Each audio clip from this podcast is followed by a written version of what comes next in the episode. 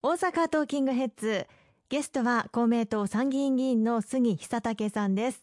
杉さんはあの前回番組に登場していただいた時にもおっしゃっていたかと思いますが一貫して財政の見える化に取り組んでこられました、まあ、税金の無駄を少しでもなくしていこうということで取り組んでいらっしゃるんですよね。はい。特にやはりこの税金の無駄をなくしてほしいという思いは本当に国民皆さんの思いだというふうに思っています。そういった中で行政事業レビューというのをやってまいりました。これ何かというと、まあ、予算編成段階で例えば重複しているような同じようなことを違う役所でやってたりしないかとかですね、うん、これは本当に効果があったのかとかこういったものを専門家を入れてしっかりと事業一つ一つを見直していくと、うん、そういったあの政策をこの5年間進めさせていただきまして実はこれによって今毎年約1000億円のこの無駄を削減ということを実現することができました。まあ、年間1000億円のまあ無駄削減を実現したというのは非常に今の国の財政状況厳しい中で大きな実績だと思いますね。大きいですね。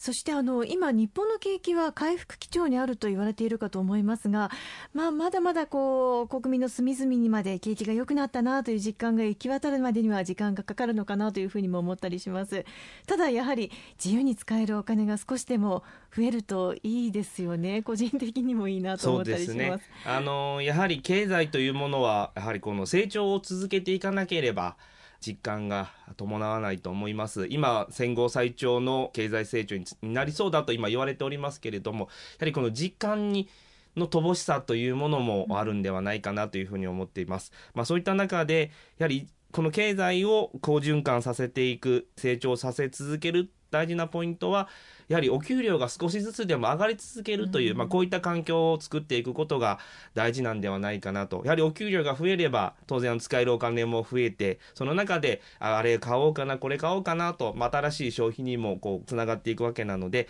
そういった点においては、お給料が少しでも上がっていく環境を作っていかないといけないと思っています。そういった中で今、政労使会議といって、労働者側、経営者側ともコミュニケーションをとってですね、賃金の引き上げを促すとともに、あとあの最低賃金もこの5年間でずっと引き上げを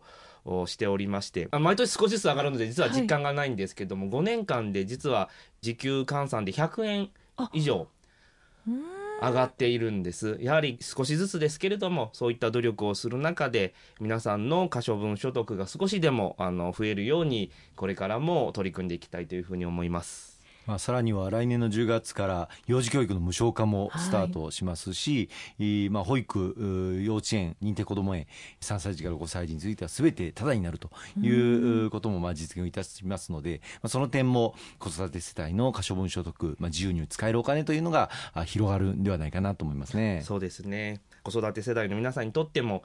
あの来年の幼児教育の無償化、あのしっかりあのちょっと10月というタイミングですけども、これやっぱ消費税が引き上がった、引き上げさせていただいたタイミングで、しっかりとその財源として、人として、えー、と、していたものはしっかり実行するという、あのやっぱこういったあの姿勢が大事だと思いますので、しっかりとあの幼児教育の無償化もあの進めていきたいと思います。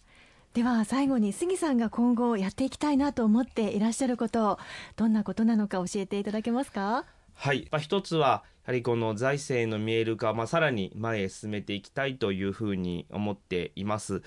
少子高齢化の中で負担ばかり増えるんではないかというこういうまああの懸念されるお声もよくいただきます。そういった中でやっぱ必要なのはまあ、どれだけ、まあ、その社会に対して貢献をしていただいているかという面とですね、まあ、どれだけやっぱり行政のコストがかかっていて、それを低減する努力をしているのか、こういった面についても、国民の皆さん一人一人にあの見える形にしていかないといけないんじゃないかなと思っております。特にあの今、予算の議論をするとですね、年間の一般会計の予算が100兆円という今規模になるんですけども、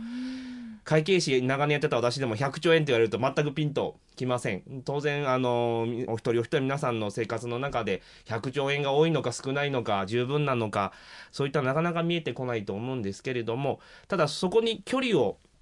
置いてしまうのではなくて、よりそういったその国のお金の使い方というものを一人一人にとって身近なものにどうしていくのか、これやっぱり見える化をしていく必要があると思っています。で、今、まだ思考的なんですけど、取り組んでいるのが、事業のフルコストの公開っていうのを今進めていましてちょっとこういうと専門的で難しいんですけども簡単に言うと住民サービス一つ一つがいくらかかってるんでしょうかということなんですね。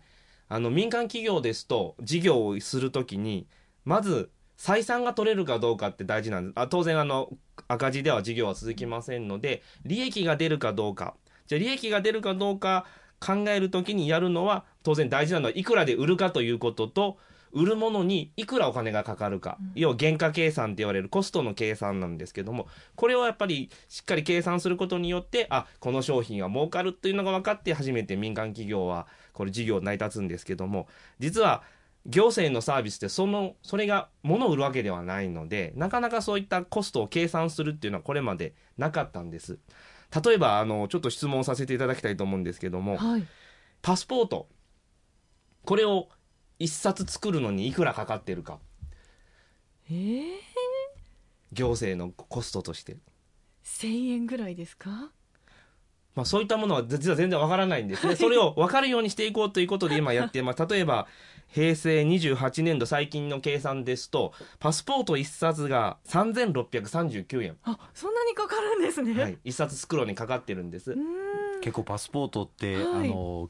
非常に専門的な技術が中に組み込まれていて、偽造されないような工夫ですとか、あるいは今最近は IC えーチップが埋め込まれていたりとか、まあそういうこともあって、まあ私も3600円もしてるのかっていうのは 今初めて知りましたけど、かかってるんですね。そうですね。こういったこういったものが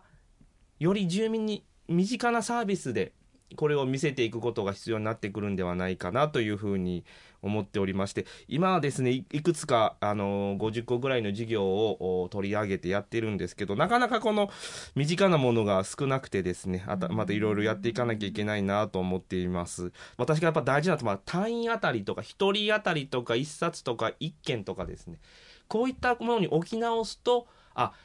お金がかかってるんだなとかですね。逆にここはお金がかかりすぎてるんじゃないか。こういったことに対してやっぱ意識を持っていただけるんではないかなと。やはり今後はこういったところが例えば図書館で本を一冊借りたらいくらとかですね。はい。あの救急車1回利用したらいくらだとかうん。こういったものをやっぱ見える化していって自治体ごとに比較したらうちの市はかかりすぎてるからどこかに問題があるんじゃないかうんそのお金がかかっている問題はどこかというのはやっぱこれを追求をしていって効率的なお金の使い方というものをやっぱ追求していきたいなというふうに思っています。まあ、全て国民の税金で賄っているわけですからね、そういった一つ一つのまあ行政サービス、使う側はともすると、ただで利用できているといったようなイメージで、まあ、利用してしまっている場合もあるかもしれませんけれども、国民が支払って提供してもらっているサービスなのかということを、ちゃんと認識していくということは非常に大事なことですよね。そうですね、まあ、そういったところをわたわたしっかりとあの見える化していきたいなと、ただここもなかなか難しいところもありまして、まあ、国単独でやっているものもあれば、やっぱ自治体と国で一緒にやっているものもあったりですね、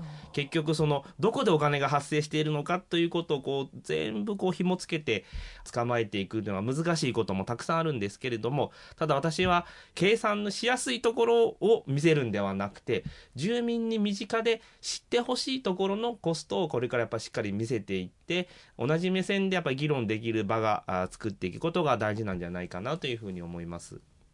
今日はあの本当にすごくわかりやすくお話をいただきました。ありがとうございます。今日のゲストは公明党参議院議員の杉久武さんでした。ありがとうございました。こちらこそありがとうございましどうもありがとうございましたた。